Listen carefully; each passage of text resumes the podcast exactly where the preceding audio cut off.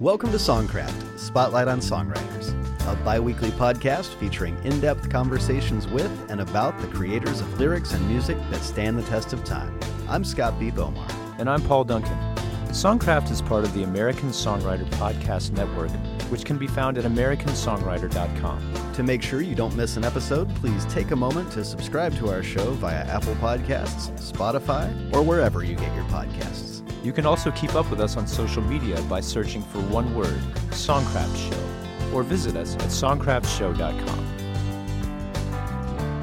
Our guest on this episode of Songcraft is Rami Yacoub, one of the most influential Swedish songwriters and producers of the last two decades.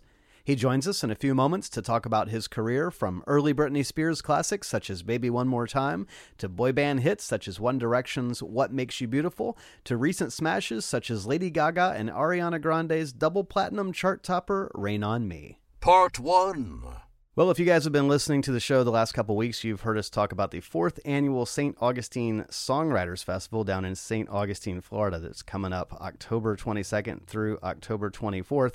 Uh, you've heard us talk about it, but today we have uh, a special guest, the actual founder of the Songwriters Festival, Arlis Albritton, uh, joins us right now from Nashville. Arlis, uh, welcome. Hey, thanks for having me, guys. How are y'all?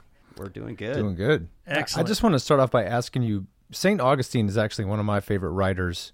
Will he be appearing at the festival? well, Mr. St. Augustine, no, will not be there. He has passed long ago.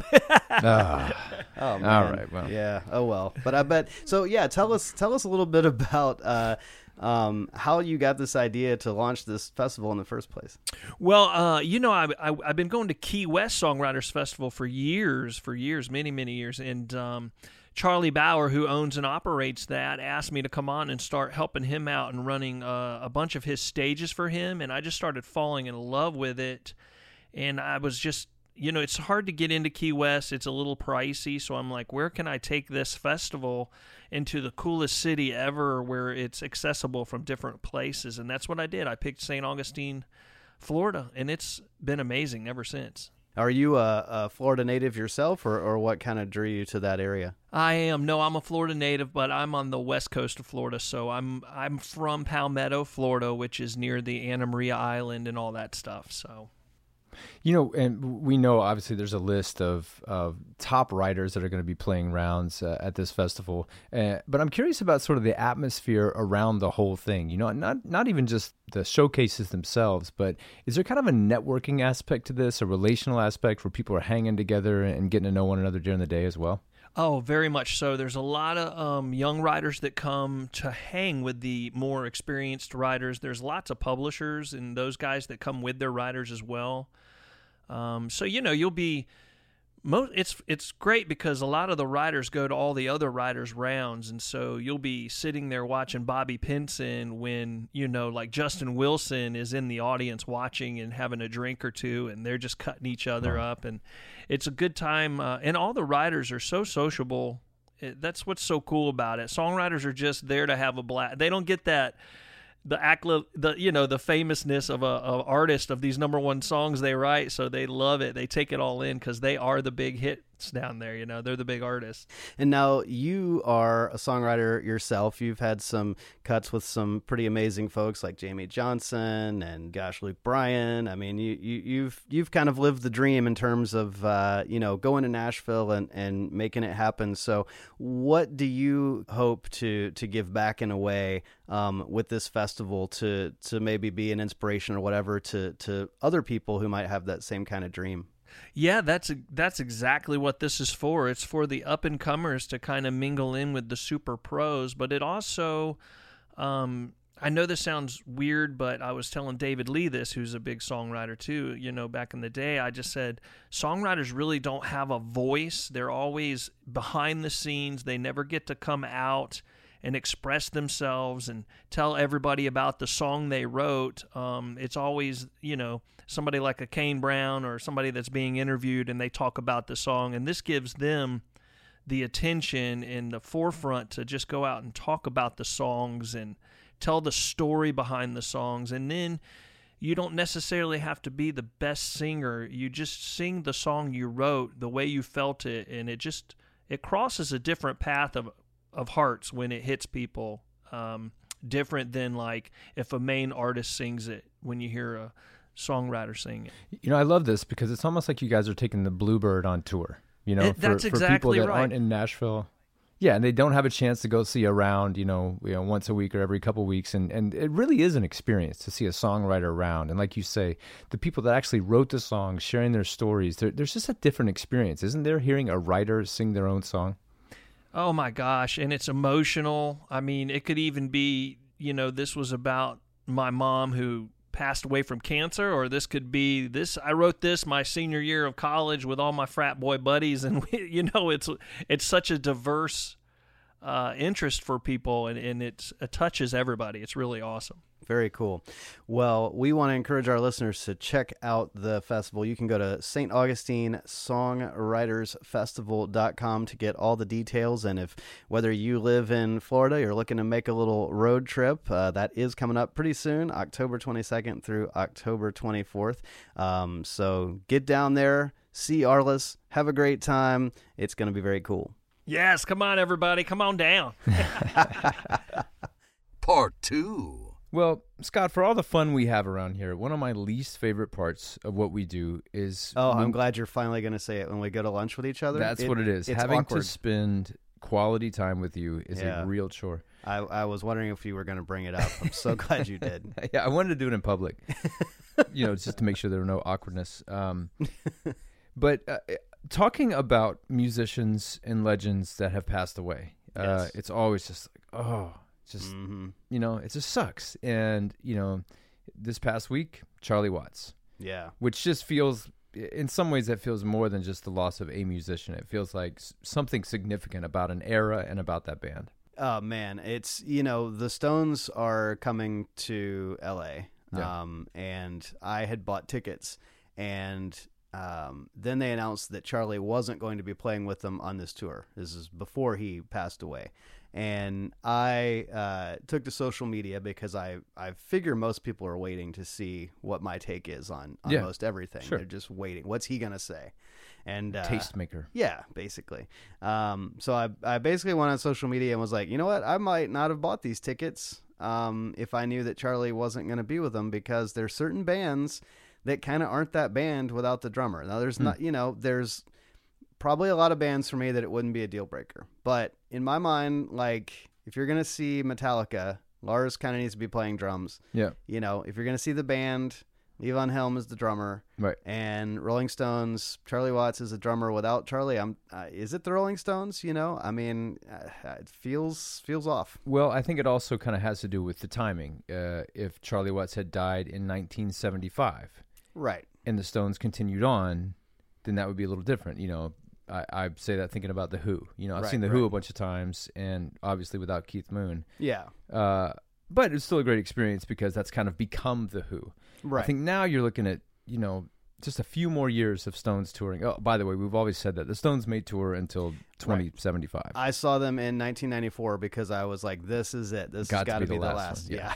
yeah. um, but uh, you know, now I feel like there's something to. I'm glad they're doing the tour and uh, a chance to kind of give Charlie tribute because Right. it would be sad if he just passed and there were no, you know, moments when fifty thousand people at once get to kind of pay tribute to to Right. Charlie. So I, I think that there's going to be a poignancy to the tour because of that. Yeah, I'm kind of more interested now in going, knowing that Charlie's no longer with us, rather than just Charlie isn't able to do the tour. Um, because I think, yeah, there there will be sort of that collective spirit, and you know the way that he played drums is interesting. uh, And if you're a drummer, you you well know this, but um, Charlie played very much uh, like almost pushing the beat, where like a guy like Levon Helm played kind of on the backside of the beat. It Yeah. had this real laid back feel.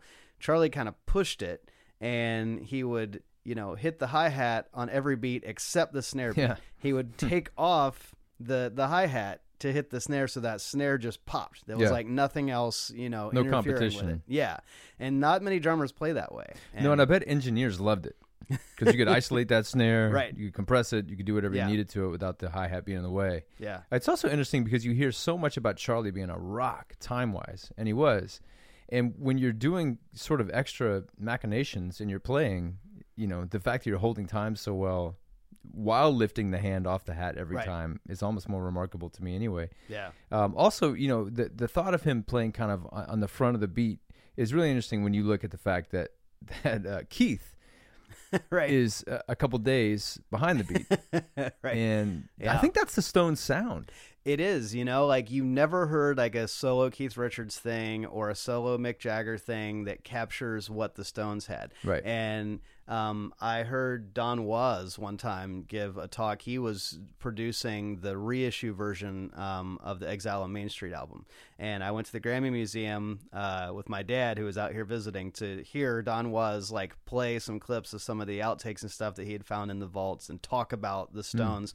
And he described the Stones, and I'm not going to do this justice, but he said it's like a bowl, like the shape of a bowl. and he was saying, you know, because the vocal falls here on the bowl, the bass falls here, the drums fall here, the rhythm guitar falls here. And he talked about how the way the Stones music sounds, it's as if the music is swishing around in this bowl. Wow. And no other group of musicians could have created that same thing. And I listened to a song like uh, Beast of Burden. Yeah. And you get that slinky, incredible guitar intro. And then when the Charlie's drums kick in, which kick in in a weird Yeah. way, it's not what you would expect.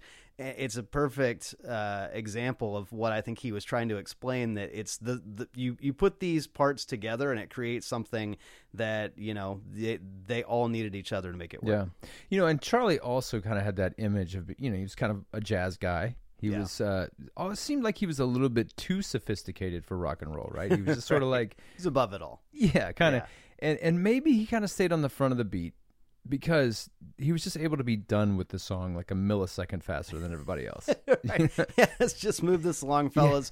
I have a martini to drink.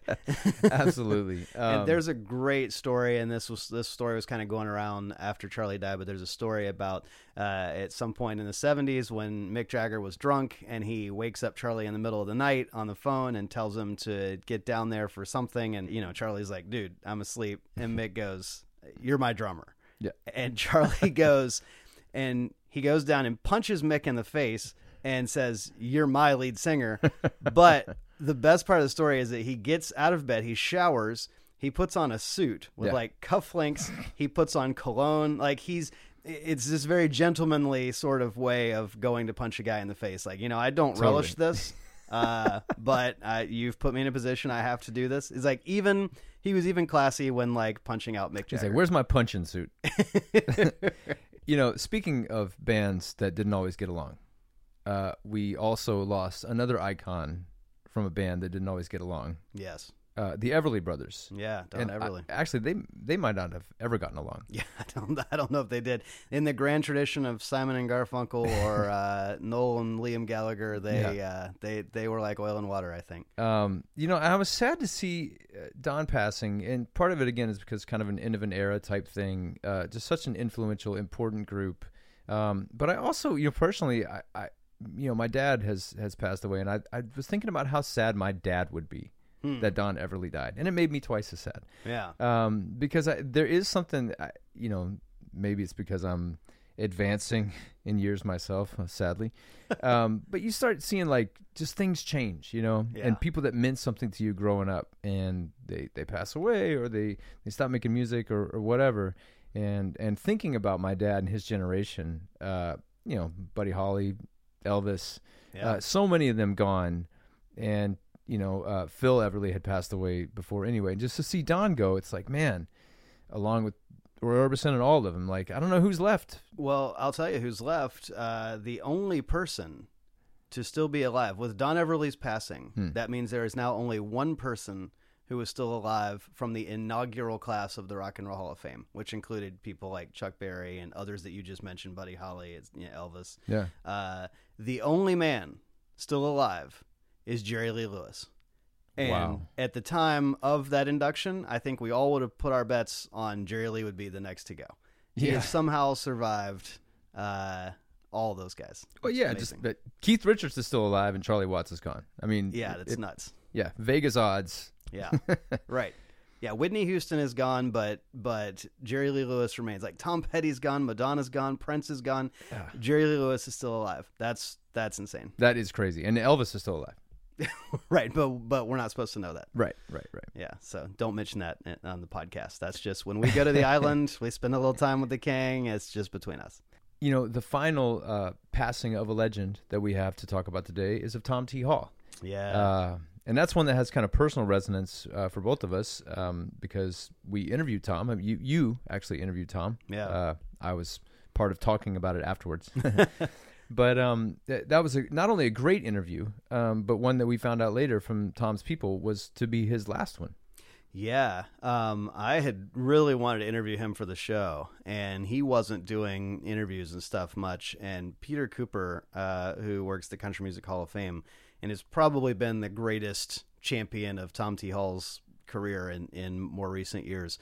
Um, I basically was like, "Hey, Peter, um, you know, how, how does one get to Tom T? And um, you know, Peter and I are, are acquainted, and and he kind of knows what we do, and you know, knows the podcast, and um, was kind enough to kind of speak up on our behalf and say, Mm-hmm. "Hey, I think you know this is this is worth doing." And so, um, Mr. Hall graciously had me come out to his place in Franklin, outside of Nashville. Um, I was on a trip uh, to Nashville at the time, and so I went out there and we did it in person in his uh, little cabin behind his house. Um, just you know, the two of us, him sitting there having a cup of coffee. You kind of want that to be in a cabin, don't you? yeah, yeah, You don't need that. You don't want a, a you know, like a boardroom. Yeah. a, you know, yeah, Shiny so- conference room. Exactly. So we just sat out there, and man, he was amazing, and we had this great conversation. And it, then I did get this um, message from the, I guess she was kind of his assistant or whatever, but she said. Uh, uh, she emailed me afterwards. She said, Mr. Hall asked me to tell you that this was his last interview. He will not be doing any more. You got the last one. He said you could play it again when he is gone, letting folks know you were the last to interview him with the help of Peter Cooper. So I was like, I wrote it back and I said, "Was it that bad?" and uh, she she was like, "No, no." He felt like it was that good. I'm like, "Yeah, I was just kidding." Wow. But uh, you know, I think he just sort of was like, "Hey, you know, I think I've said what I have to say about my career," and I was really surprised. Um, uh, last week I saw the Boston Globe did an obituary of Tom T. Hall. I was reading through it, and then it mentioned in 2015 Bob Dylan kind of out of the blue at the MusiCares event just sort of like trashed Tom T. Hall and was sort of mocking his songwriting and and like mocking kind of the Nashville you know establishment at that time in the 60s that he was you know talking about and um and so I asked Tom T. Hall about that in our interview. And when I read this Boston Globe thing, it, it referenced the, the Bob Dylan uh, incident. And it said the only on the record uh, response that Hall ever gave to this was his interview with Songcraft Spotlight on Songwriters. It was like, oh, wow, look, that's us. I know those How about guys. that? Yeah. So, uh, so yeah, I thought maybe um, it'd be interesting just to share a little clip.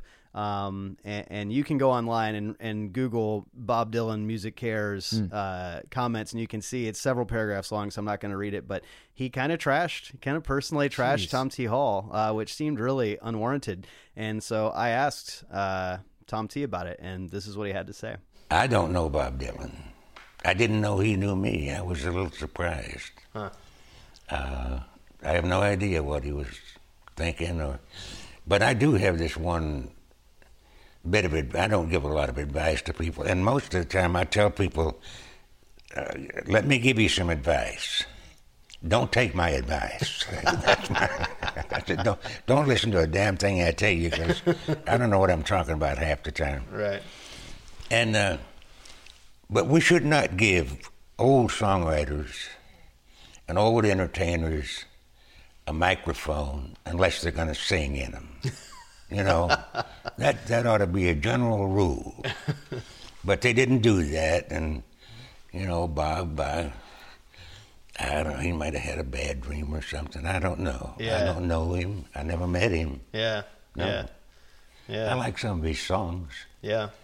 you know, uh, like everybody else, you know. So I was not a, I, you know, we lived in two totally different worlds. You know, he lived in New York, I lived in Nashville. Yeah. Yeah. So, uh, Huh. uh, God bless Bob Dylan. Yeah. Yeah. I'm sure he's a good person. Yeah.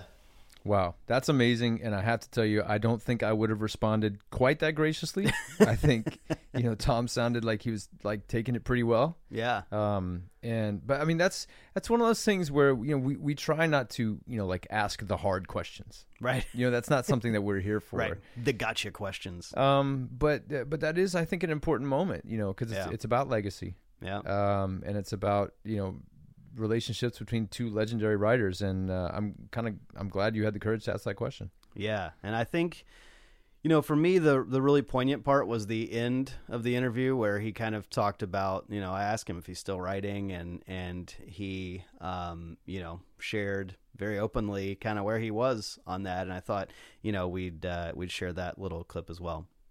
No, no, I don't pick up guitar much anymore. No. You just don't, don't feel.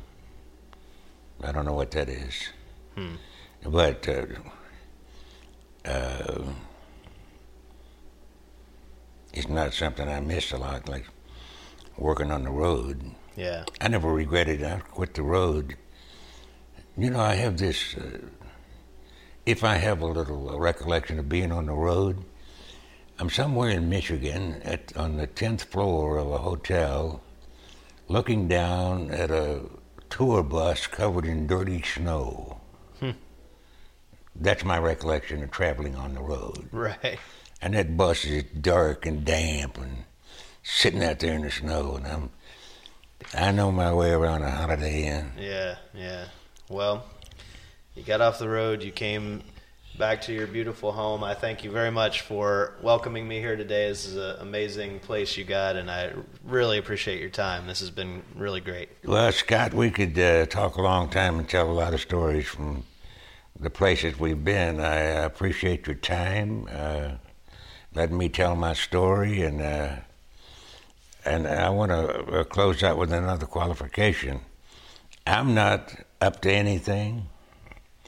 I've had a good life, and uh, and uh, I'm I don't I'm not an expert in anything, and I don't have any agenda to push. And uh, so, if I've said anything that I was that I was uh, inaccurate in saying, uh, I would uh, I'd consider it a blessing to be corrected because that's the only way you can learn anything.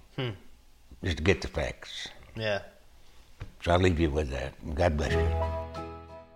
Well, if those clips have whetted your appetite for more Tom T. Hall, and I'm sure they have, uh, you can hear the entire episode. It's episode number 67. Um, go scrolling through our episodes on, Yeah. you know, uh, Spotify, Apple Podcasts, or wherever you happen to get them, and and check it out. Uh, it's it's kind of a way to pay tribute uh, to a great writer and a great man. Yeah, and uh, as far as I know, he never did do another one. So, uh, in ter- in terms of my knowledge, I'm going to assume that what his assistant said is correct, and that is indeed the final interview with Tom T. Hall. And you know, I think we did the final interview with Mel Tillis. I think we Wow. did the final interview with Red Simpson and possibly Irving Burgie, um, which is just again a reminder of why it's so important to have these conversations and to be talking to these writers who have contributed so much to the art and craft of songwriting, um, and just to be able to hear their stories while we can is truly an honor. So again, listeners, thanks for allowing us to do this and for listening, and uh, we'll keep doing it. Part 3. As a songwriter and producer, Rami Yacoub has been involved in some of the biggest pop hits of the last 20 years. Raised in Sweden by Palestinian parents, Rami's first massive international hit was Britney Spears' Baby One More Time, which he co produced with Max Martin. He and Martin went on to score additional hits with Spears, including Oops, I Did It Again, Stronger, and I'm Not a Girl, Not Yet a Woman. Additionally, he wrote and produced the Backstreet Boys' top 10 single Shape of My Heart and NSYNC's It's Gonna Be Me, which was the group's only single to reach number one on the Billboard Pop chart. After co writing Pink's You in Your Hand, he found massive success writing and producing for One Direction, including the hit singles What Makes You Beautiful, One Thing, Live While We're Young, and Kiss You. Additional hits Rami has written include Starships and Pound the Alarm by Nicki Minaj, One Last Time by Ariana Grande, Unstable by Justin Bieber, and the double platinum number one hit Rain on Me for Lady Gaga, which was one of more than a half dozen songs he co wrote for her critically acclaimed Chromatica album in 2020. The long list of artists who've recorded Rami's songs includes Demi Lovato, Celine Dion, Carly Rae Jepsen, Five Seconds of Summer, Avicii, All Time Low, Selena Gomez, Jason Derulo, and Madonna.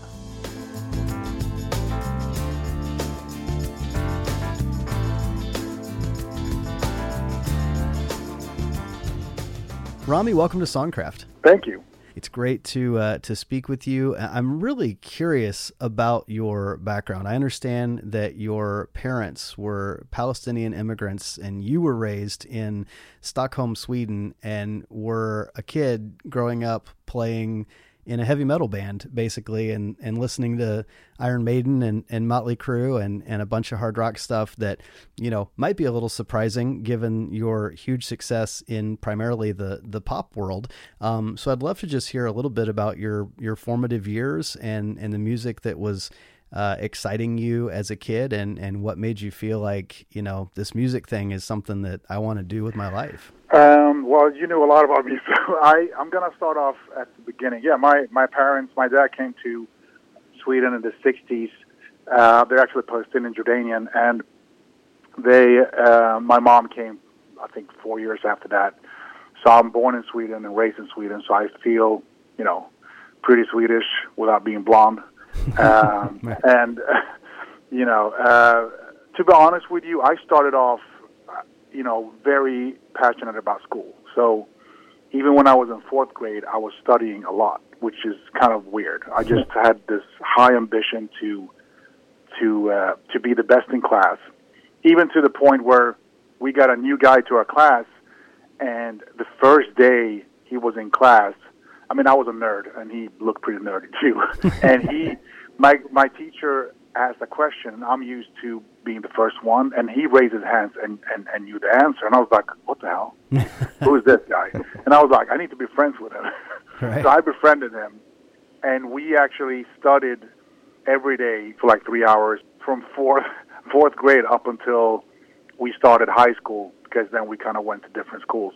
Yeah. Um, and I, music didn't really come into my life till I, um, yeah, I was listening to a lot of heavy metal, a lot of you know um, Iron Maiden, Motley Crue, and and and and uh, you know ACDC, and just and loving that. But my father really, you know, he had vinyls, and he he he he, he listened to, to Beatles and Tom Jones, hmm. and my brother had a Prince phase. So besides my before my metal phase, that's what kind of what I grew up with. Yeah. My older brother had Prince, and my father had the Beatles, and and I know I had some friends that were listening to like early rap and stuff. It wasn't I wasn't like into that. And uh, my best friend and my neighbor, we uh, we wanted to start a band because we wanted like we wanted to be two guitar players basically on stage, just like you remember the guitar player Yngwie Malmsteen? Sure, yeah. Yeah, I mean he was super fast, so we wanted to be as fast as him. Right. And we ordered two acoustic guitars from um, a magazine, um, very cheap, like 50 bucks each. Uh, and one arrived and the others didn't. Hmm. so we were supposed to start practicing. And he had a guitar that was broken. and had like two strings. so I started playing on that, waiting for my other guitar, and it never showed up. And by the time, you know, a month passed by, I was like, maybe I should just play the bass instead. So I, I moved to be a bass player instead of a guitar player in our band. Right. And uh, it was not like a high aspiration for like we gotta be famous because I really wanted to be a doctor or an architect. So I just loved playing. Yeah. And um, we um, we did a lot of covers in our band, and we practiced every day for like six, seven hours. Wow. Um, and uh, I never went to music school. I kind of just listened to music and took the notes out myself, mm-hmm. um, and uh, that's how I learned to play the bass. And I, I got asked this question: when, what, when was my first song written? And I didn't know what songwriting really was, you know. Uh, so I do remember writing lyrics without melody. It was more like a poem. Yeah. In the middle of my, you know, I was like 15 uh, when I was in my metal band, and uh, it was, it was like you know, love on the battlefield will be your shield. It was like all these metal lyrics, you know. right, right. I still remember those lines. Uh, yeah. and so I think that was my first, it was like two sheets of lyrics, just very poetic. But I I didn't sing to it. Um, and that transitioned to you know buying some recording equipment so we can record our band just to hear what we you know sound like, some tape recorders, and then we bought a keyboard and then a sampler because you know we're, we're you know we kids and we just like we, we liked where the equipment was taking us. It was just like explore, exploring stuff. Yeah. And we started, you know, playing around with chords and, and, and just drums, and, and we, we got a gig to do some. Um, um, it was like jingles, or it was like small music tunes for a radio station in Sweden called Power. Hmm. So all the songs were called had like the lyric power in them, but they could be like a house song, could be a R&B song, it could be very different genres. So that was like my introduction to music, basically. You know, after uh, playing in that band, you, you and one of the band members, Daniel Papalexis, uh, started a production team called Easy Productions. Um, and I'm thinking about, you know, even what you said about being a kid and studying for three hours at a time every day, and then what it must have taken to try to get your guitar skills up to like Yngwie Malmsteen. You know, that that's a study type of thing too. And I'm wondering, as you kind of moved into production work, did you take that same kind of, you know, study work ethic into production that you'd put into both schoolwork and you know guitar technique? No, because I mean, Daniel actually he he became unbelievably great. He could play the Yngwie Malmsteen songs. He he was that good. You know, I mean, I I was you know I was a bit more shy, um, and so the bass kind of fit me better. You know, so when we had the shows, I was kind of next to the drum set and just kind of like, cool, I'm in the background. You know, um, but when we started buying the equipment, it was more cu- curiosity.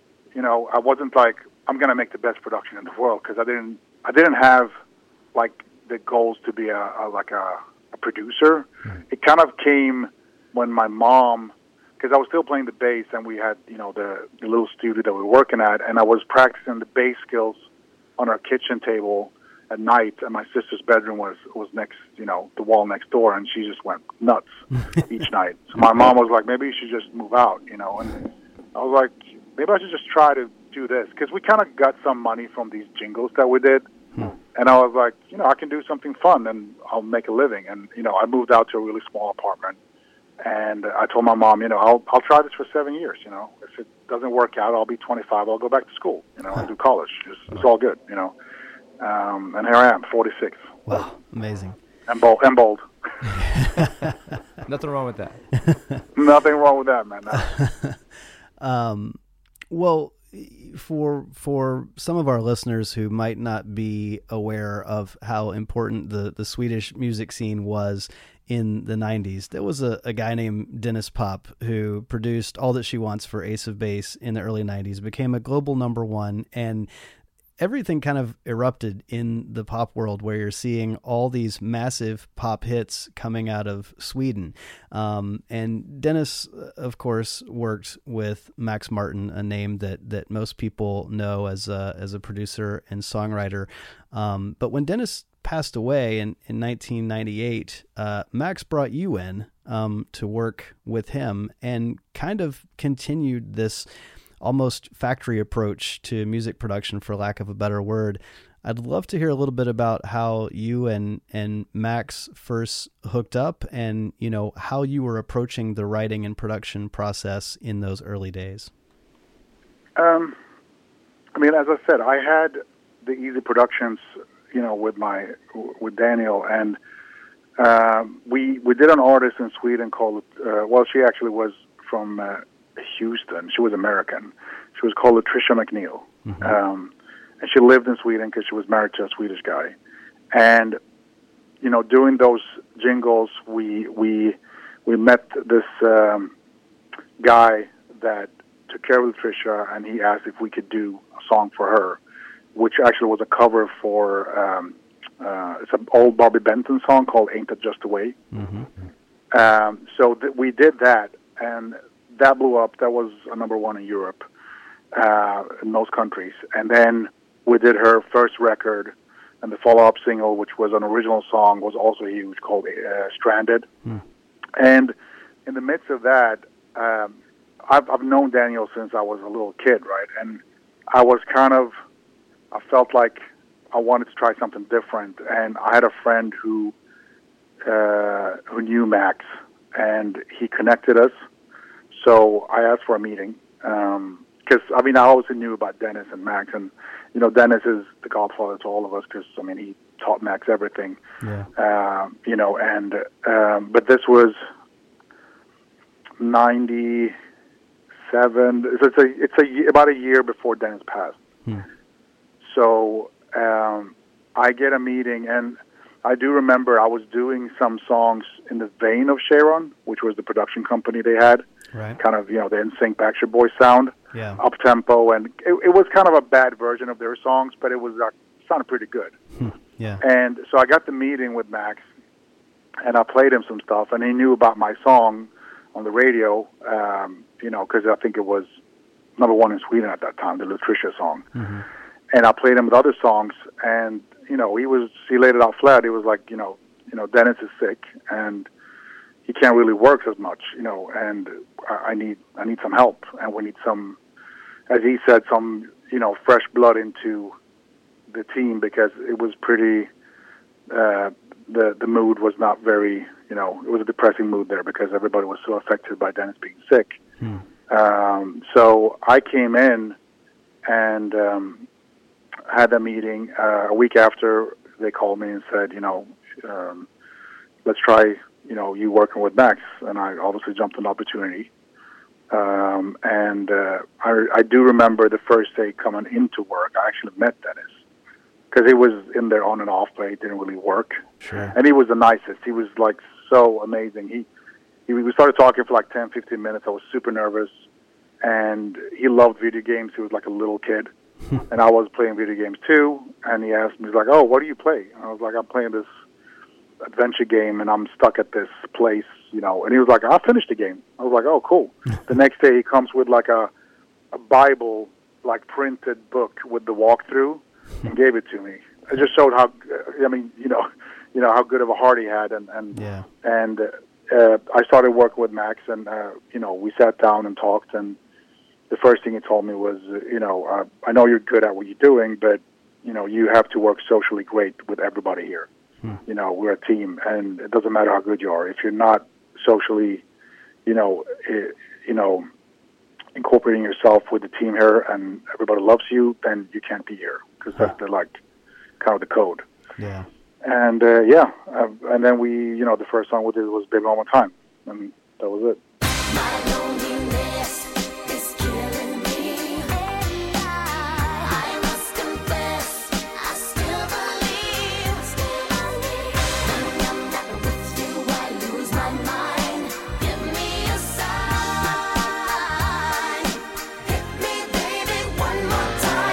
And I mean, you were part of production on several tracks on that enormous record, uh, and then on the second album, we we've got you as a co-writer and co-producer. I, I think on five tracks, including "Oops, I Did It Again," which was a number one global hit.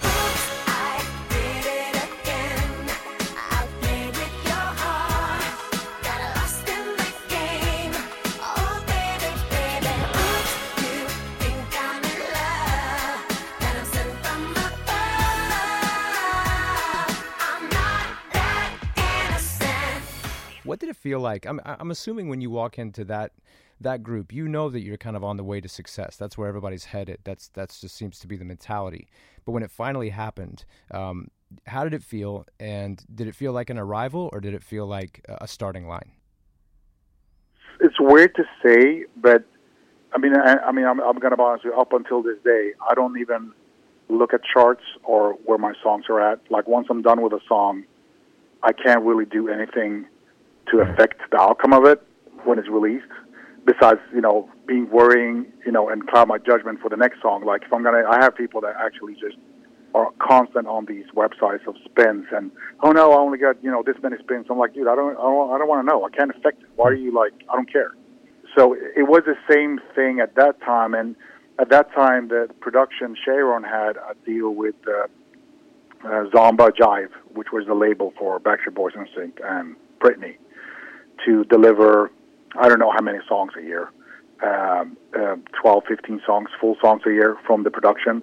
So we all we had time with was basically doing you know Britney, Backstreet Boys NSYNC, and then Britney again, Backstreet Boys NSYNC. So it just kind of rolled over. So and and doing the second Britney record, um, just to show you that we, I'm not going to say I didn't care, but it wasn't really when we had a number one with Baby One More Time, right? We were, I was working in the studio, and Max walks in, um, and then walks out again. I don't know what it, we were talking about, and then he was like, "Oh, by the way, we're, we're number one with Baby One More Time," and I was like, "Oh, where?" And he was like, "The U.S." And I was like, uh, "Okay, when did that happen?" He was like, three weeks ago." I forgot to tell you. Like, you know, it, it was, it was, and that's kind of the mentality. We just kept on working, Huh. and even at that time, he was like, "Maybe we should celebrate or something." And I was like, "Yeah, maybe we should." Like, it was like an awkward question: Should we celebrate? Because this is a big thing. People usually celebrate, and we booked a dinner at this place on a Tuesday. You know, me and him sitting having dinner, and then we're sitting, and he was like, "Should we order maybe a champagne? Maybe." I was like, "Yeah, maybe. Yeah, that's celebration. We let's order That's champagne. That's do. that's celebrating." You know. So we have a glass of champagne, and you know, and and then he was like, "You know what? A cigar. That's celebrating." I was like, "Yes, I don't smoke. He doesn't smoke either." We were just coughing, and it was like eleven o'clock, and it was kind of like we finished dinner. We had like one glass of champagne each, and he was like, "You know, we have a lot of things to do tomorrow. Maybe we should just go to bed." I was like, "Yeah." it you know it, it that just shows the the mentality we had. Just it was kind of like we love what we were doing. We didn't really. I didn't have like, oh, now I've made it. I'm jumping into this sprung like I'm this gonna spring me to success. I just love music. You know, it's interesting looking at the credits from some of that stuff. Like with the the first Britney album, you're credited as a, a co-producer, but not a writer. By the second Britney album, you're a co-producer, co-writer, and then you have "It's Gonna Be Me" by NSYNC, um, which was their only Billboard number one pop single in the U.S.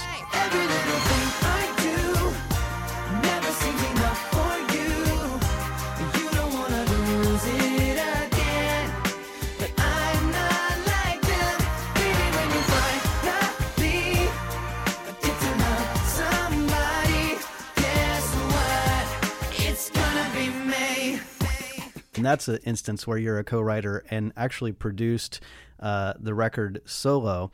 I'm interested in, you know, I use that term factory, which I don't, you know, necessarily think is a great description, but it's a term that's been used a lot, I guess, for, for that period and, and that production style. But you were obviously sort of coming in, learning that culture, learning that process, and then taking it and, you know, doing it yourself. Now you're producing solo. Talk a bit about that production and, and writing approach that has been called a, a factory approach and, and how you sort of absorbed the way that they did things there and then kind of put your own spin on it.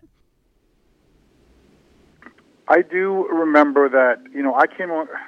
The thing is, when I came in, I came in kind of as the brown kid hmm. because they were all Swedish. Even though I, I feel like I'm Swedish because I'm born in Sweden, and like the beat guy, yeah, he's he's good with beats. And I wasn't really. I mean, I listened to some R and and stuff, but I had my own sounds with me, and they obviously had their sounds. You know, the library they had when I combined my more dirty library, you know, with some more R and B stuff. Uh, um, uh, it was kind of utilizing what we had. We had like, you know, five kicks and 12 snares and 15 hi hats and some loops, and we kind of reused them because there was no sounds. And, you know, the the, the factory approach you, you're, you're talking about, it's, um, I don't know how to put my spin on it besides, you know, we we try to do everything differently each time, even though with our sounds, like tweak them, even trying to find new snares or you know where we can find them. But you know, getting a good snap, we had to do it ourselves. We couldn't go to Splice or all these websites. You know, if you listen to music now, I mean, there is so much. You know, there's such a huge catalog of great sounds that you just kind of subscribe and you get you know amazing sounds. That was not the case, and I had my own kind of. I wasn't so anal about, you know, I, I do remember having a small argument with Max, or a lovable argument, when doing Baby One More Time, right? There's a shaker coming in every four bars, I think. It was like down, down, down, Right. just like a shaker. And he came in when I was doing that shaker, and what I used to do, I was playing the shaker for like maybe 32 bars, uh, just and not quantizing it and picking out, you know, like human quantize, picking out the one that felt good. Mm-hmm. And Max came in and was like, "What are you doing?" I was like, "Well, I'm picking out whatever shaker feels the best that I nailed that has a good emotion." He's like, "No, you got to quantize it." I'm like, "No, I don't." Like, "Yes, you do." I was like, "No, I don't." it was like a ten minute argument about quantizing that I have to quantize shit. It's still unquantized, by the way, so you know. um, so I kind of brought in a little of that. It was more of a Like capturing the imperfections. exactly. These songs that we've been talking about were done at Cheiron Studios, and then there was a move to uh, Maratone Studios, uh, but it obviously didn't slow down the train of success. Um, you had Britney Spears' third album, Britney, with "I'm Not a Girl, Not Yet a Woman." Um, you guys had just come off the Backstreet Boys' Black and Blue album, which had you know "Shape of My Heart," huge song there.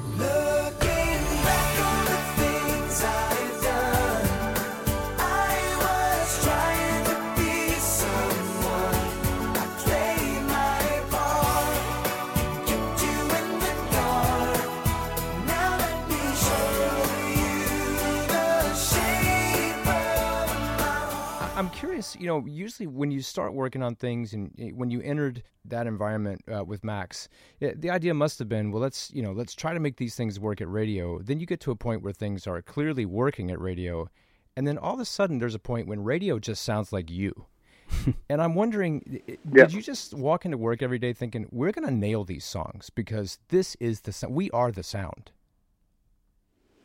I mean, we knew everybody was copying the sound, and and I mean, every sound has its lifespan, right? And it was kind of came to a point where it, like you said, radio started to sound like us.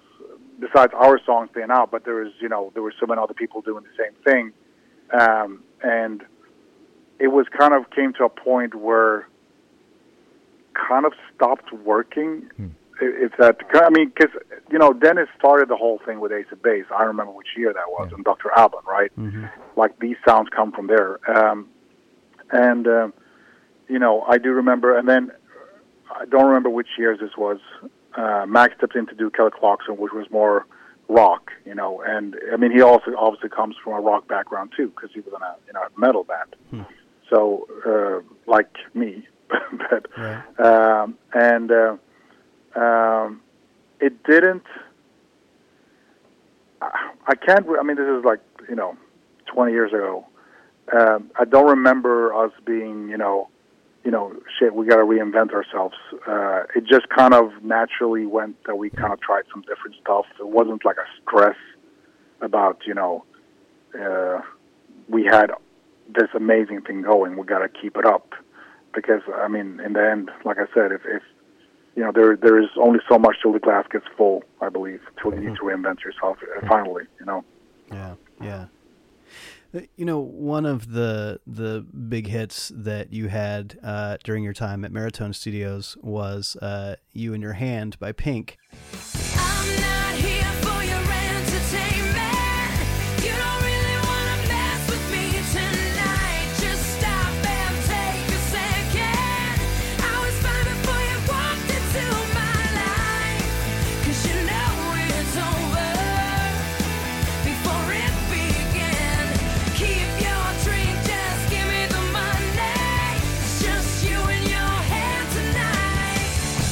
That's a song that you wrote with Pink and Max and, Dr. Luke, um, but was produced by Max and Luke. And one thing I find interesting is there's not like a cookie cutter kind of thing in terms of song credits. So, you know, sometimes you're a, a producer, sometimes you're a writer, sometimes you're a writer and producer. And, you know, I'm curious, um, I'd love to hear more about that song in particular, but, but also just how, um, you know, you kind of approach like, um, for you are writing and producing two entirely separate disciplines you know where do they kind of intersect for you versus where are they sort of separate practices I mean, it's all individual depending on the song. I mean, when it comes to the Pink song, compared to, for example, "It's Gonna Be Me," I mean, that song we wrote together.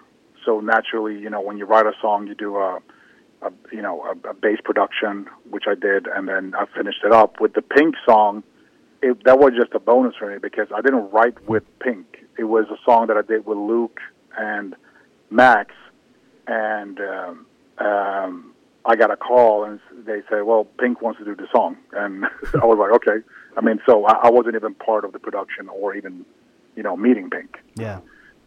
So Yeah. It's very individual depending on the song, you know. that's that's something I think that that um, you know in pop music in the last 20 years has become so much more common that people might not realize is just because there are multiple songwriters uh, names on a song it's increasingly rare that all the people whose names are on that song got together in a room at the same time you know things are they evolve and somebody's working with this producer over here and then somebody you know brings a bridge from this thing that they were working on over here and then that comes in and you might wind up with you know seven eight writers on a on a song and and half of them maybe never met each other Yeah, uh, it, it's more so now than it was before. I mean, we used to do everything ourselves. So, like when we did all those early records, you know, it was me, Andreas, Kristian Lundin, you know, Max, Denniz, Jake, David, and Per. Like we were the team, and we kind of kept it that way. We didn't need Yeah, outside help, sure. if that makes sense. Um, and we kind of had our thing going. Um, but nowadays, it's kind of you know, if you, like you said, it could be like 12 people on a song. It's not like those 12 people were in a room. It doesn't work Right. that way. right It always starts off with two or three people. And then, you know, then that song gets sent off. Um, and somebody might not think it's, you know, all the way there and they try to rewrite whatever the label or the artist wants. And maybe the artist like, can I bring in my writer to try to fix it? and then you get another writer on it, and then you maybe have some other produ- people producing it. And nowadays, if you produce a song, they, you know, you take a cut of the publishing, yeah right which was unheard of before, um, because, you know, it's it's everybody wants a piece of the cake. If that becomes a radio hit, but in the end, if you're 12 people on a radio hit, that's what like eight percent. You get six percent after the publishing takes yours. That's not gonna buy you a house, really right right no matter how big the song is. Um, so it, it's it definitely Yeah. has shifted. You know, your your writing career, you can almost sort of like you know look at it in seasons in terms of these studios. You know, from Cheiron to Maratone, and then we come upon the Kinglet Studios season, um, and that is a significant one because we see a, sort of a shift. And instead of your name next to Max Martin's on all these songs, we see your name next to Carl Falk. And you guys became kind of a, a writing and production team together. Uh, songs like "What Makes You Beautiful," a number one single for One Direction. You don't know you're beautiful.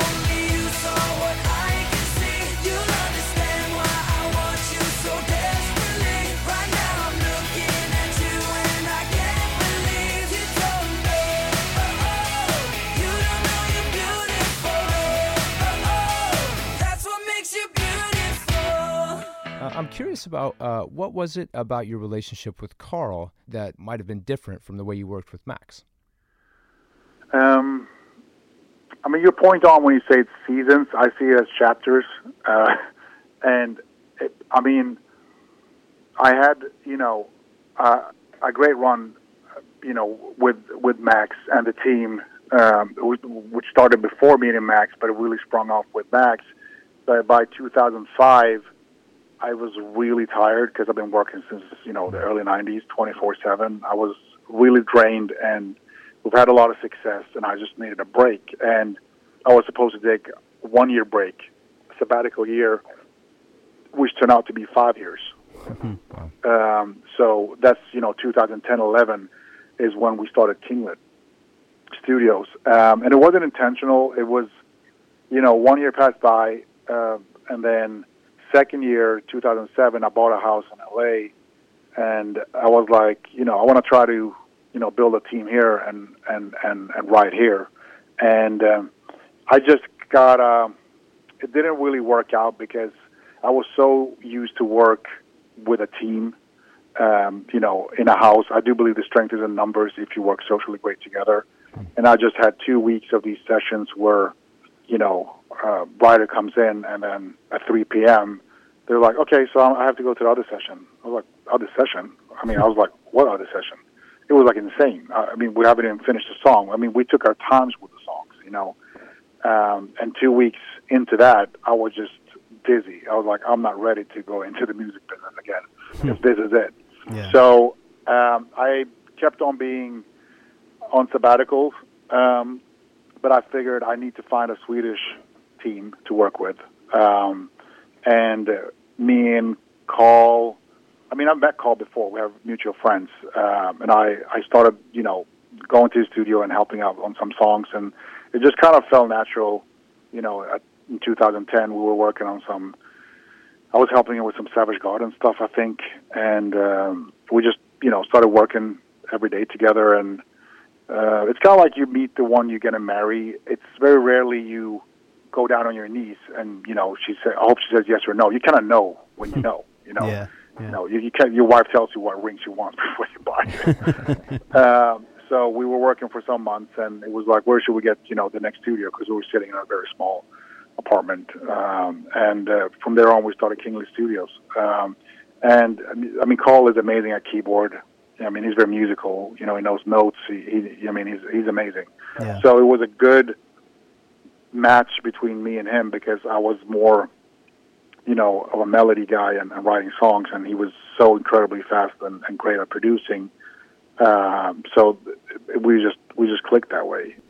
You know, it's interesting um, to me as we look at your career and, and we see what you kind of built your foundation on was artists like Britney Spears and, and NSYNC and Backstreet Boys. And, you know, even in a way, One Direction is kind of the next uh, generation of that same concept, which is like the young, um, you know, boy band type of type of thing. And, you know, my perception is with that music, especially in the 90s, that those artists are basically, you know, put into the hands of the producer who has so much um, input in terms of shaping the sound and, and the way the, the records are, are put together.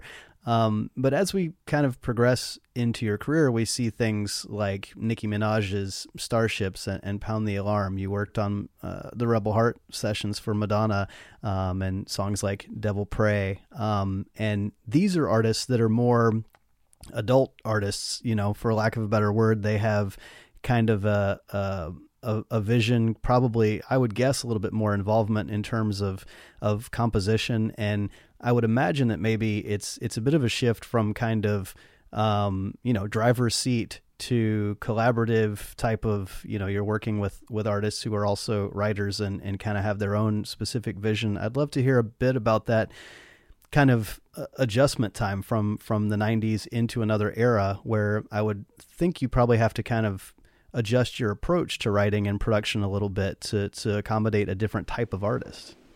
Yeah, I mean, with Nicki, not so much because we kind of had the whole songs, and she kind of did the, you know, her rap. So she wasn't. I never met Nicki Minaj. you know, they, they, yeah, um, they, uh, you know, usually they have their own, you know, recording engineer, and so we, for Starships, for example, the whole song was written that way as it is, and me, Wayne Hector, even wrote a rap. you know, and we don't write raps. Uh, that it was like a singy, rappy verse, and um, and at some point, I know they said she tried to do it, which was like, you know, I'm very grateful she did not end up doing that, and she did. it.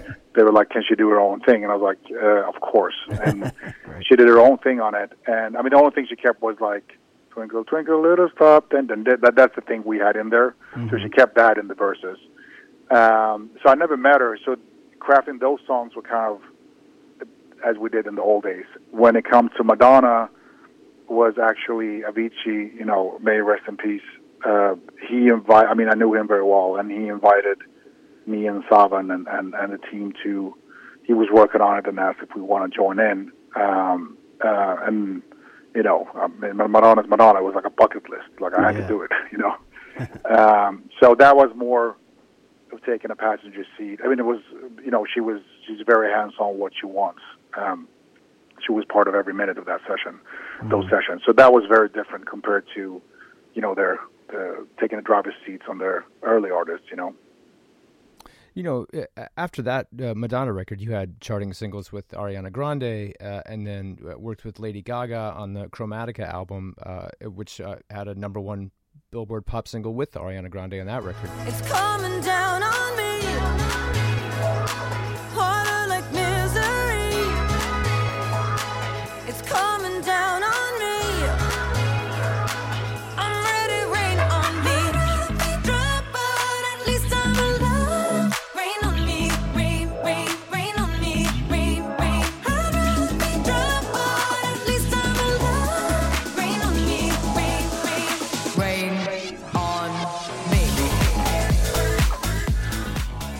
As I'm looking through, you know, you mentioned the bucket list aspect of working with Madonna, and then you see uh, acts like One Direction and Britney that you were there from the you know very early stages. I'm curious, um, is there kind of a sweet spot for you? Do you like finding artists while they're still kind of you know at the beginning stages of their career, or do you like kind of being there at the crest of the wave? Um, i- which is is anything particularly inspiring to you about a stage in an artist's career?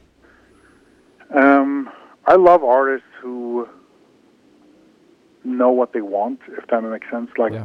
you know, mm-hmm. if you have art and artists coming in, and you know, you end up talking for hours. I mean, because you don't know each other, and then you're gonna start writing. You know, you want to know about the artist, and they be like, you know, I want to have this sound, you know, because I have a visual for my style or my shows and everything, and it just helps you tremendously. Because sometimes you have an artist, you know, coming in and saying, you know, I don't know. I I just want a hit song. It was like, okay. I mean, that doesn't really help me because I'm not the artist. I mean, uh, there's there's a vast ocean of styles and you know, and production and melodies you can do. So it's it's very, it's like throwing you know, throwing us in the swamp and try to get up from there. You know. So I really love an artist having an opinion. It's not annoying. It's like actually a blessing.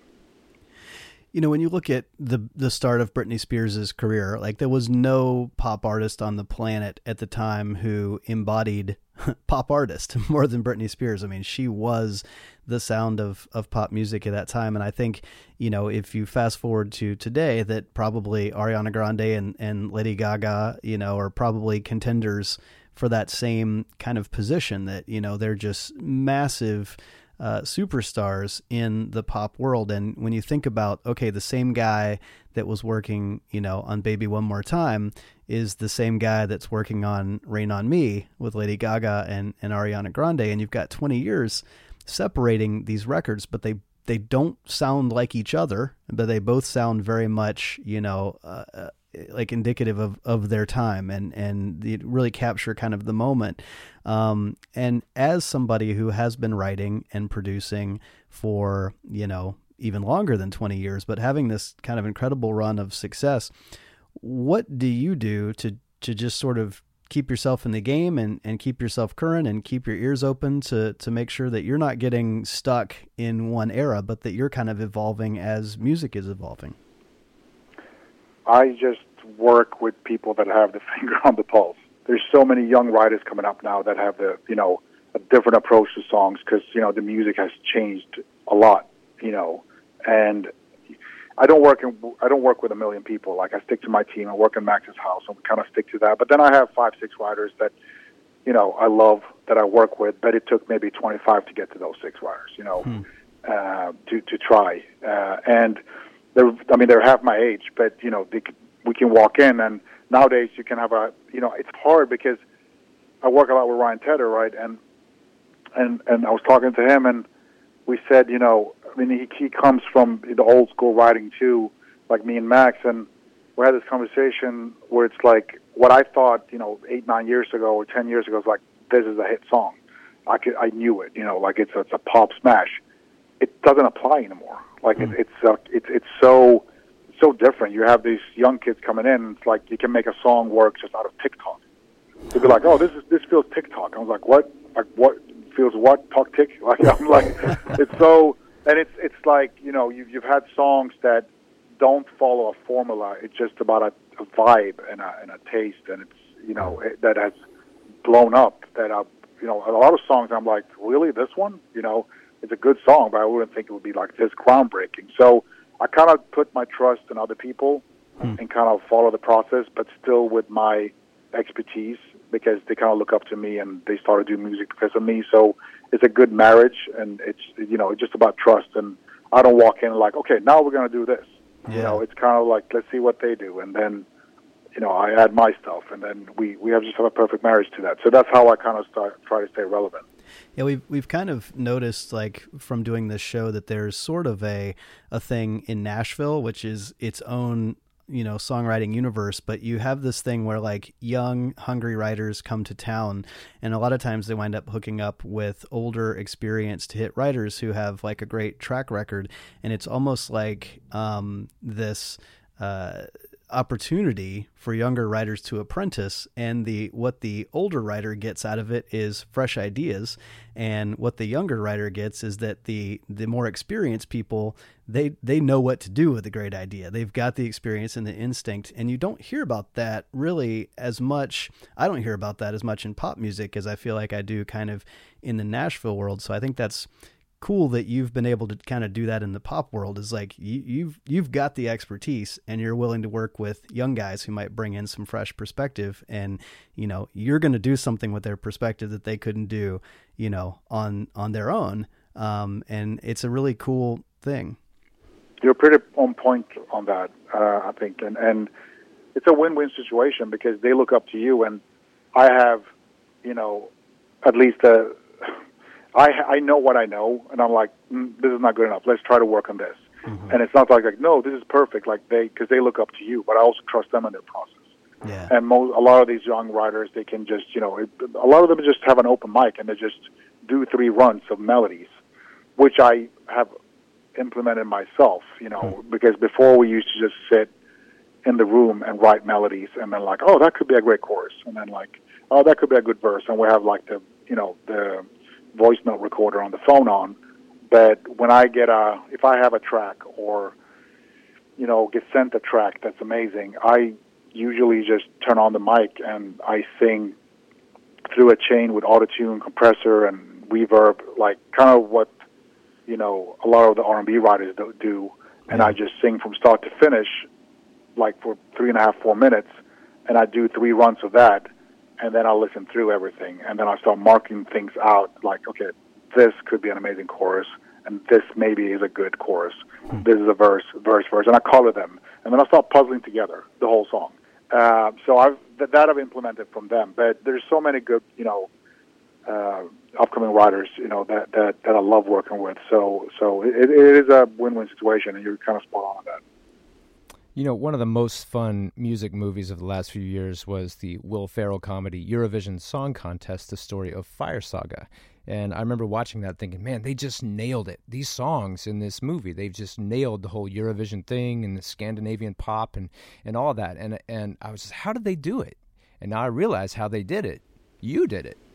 Yeah. you, you wrote a bunch of those songs, and, and that must have been a blast. It was the most fun I've had in years because I've never wanted to write for the Eurovision. I've been asked to write, but I, it's, I mean, I don't know. It just it, it, it's, it was never my thing, and I, I don't know if you've seen Eurovision. You know, you, they all sit on their different tables and like Sweden, and you wave like the writers are there. Like it's uh, it's not my thing. But when they when they did this thing, it was like yes, because I've through the years I'd be like, I could totally win a Eurovision with my song, but I'm not going to do it. you know, uh, uh, like I, like since 15 years back, but I never wanted to do it. And when this came to the plate, it was just kind of like all my dreams come true. Okay, let's just go for it. You know. Um, and it was, I had so much fun, especially meeting Will, you know, and, and recording him. It was, I mean, I'm not starstruck, but meeting him was just like, are you, Will Ferrell, are you serious? Yeah. I mean, like, it's unbelievable. yeah Um, yeah, so it, it was it was super fun, and it it also was. It wasn't like, is this cool enough, or is this? But I mean, it feels like songs that could have won the Eurovision, you know. sure. yeah But yeah, I was super blessed to be part of that. well from Britney Spears in the late 90s to Justin Bieber in, in 2021 with uh, songs like Unstable and, and Somebody from his most recent record, you have made a mark on pop music, uh, no doubt, with some of the biggest names in the pop world. And uh, Rami, we really appreciate you taking some time to uh, share a bit about your process and, and your career. I feel like we've just skimmed uh, the surface, but this has been really fascinating. Thanks so much for, for taking some time today. All right, thank you guys. I appreciate you a lot. Thanks for listening. We'd love to stay connected with you, so please take a moment to subscribe to Songcraft via Apple Podcasts, Spotify, or your podcast app of choice. If you like the show, we ask you to consider rating us and leaving us a good review. Word of mouth is important, and letting other potential listeners know what you think of the show helps us tremendously. You can also sign up for our email list at songcraftshow.com and find out how to help support us at patreon.com slash songcraftshow. And you can follow us on social media by searching for Songcraft Conversations on Instagram and Songcraft Show on Facebook and Twitter. And finally, be sure to check out our friends at the American Songwriter Podcast Network at americansongwriter.com. Thanks, as always, for listening and for your support.